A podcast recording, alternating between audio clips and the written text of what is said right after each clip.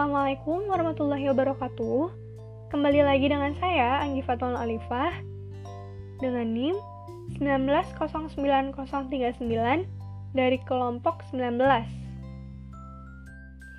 Kali ini saya akan memaparkan pendapat saya tentang materi yang disampaikan oleh kelompok 11 yaitu pengalaman media sosial sebagai humanisasi pedagogi dan juga sedikit pendapat saya tentang kelompok dalam memaparkan materi bab ini.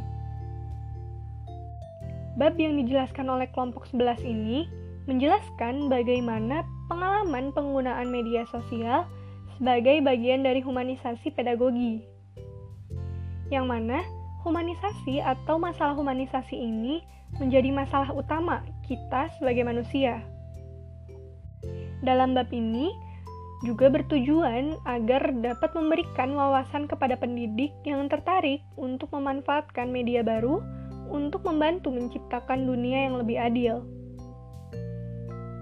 Seiring globalisasi mengubah pengetahuan dan keterampilan yang dibutuhkan kaum muda untuk menjadi warga negara yang efektif, para guru studi sosial harus belajar untuk merangkul pendekatan baru dalam mempromosikan keterampilan untuk bekerja dengan orang lain di dunia yang semakin saling terhubung. Dalam kehidupan kita sehari-hari, kita sering mendapat informasi yang terkadang kurang akurat. Tetapi, kita lebih sering membagikan langsung informasi tersebut yang mungkin hal tersebut dapat memperburuk keadaan.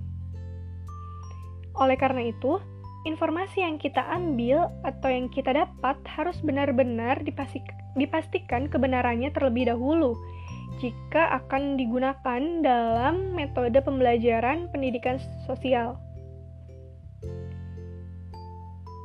Saya setuju dengan apa yang disampaikan oleh Banafsaj bahwa dalam penggunaan media sosial dalam proses pembelajaran atau sebagai media pembelajaran antara pendidik dan peserta didik, sangat perlu diperhatikan apakah hal tersebut memberikan dampak positif atau juga dapat memberikan banyak dampak negatif.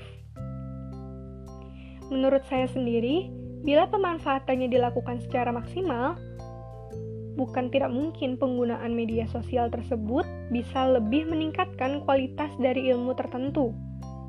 Namun, tentunya harus diikuti dengan meminimalisir dampak negatifnya.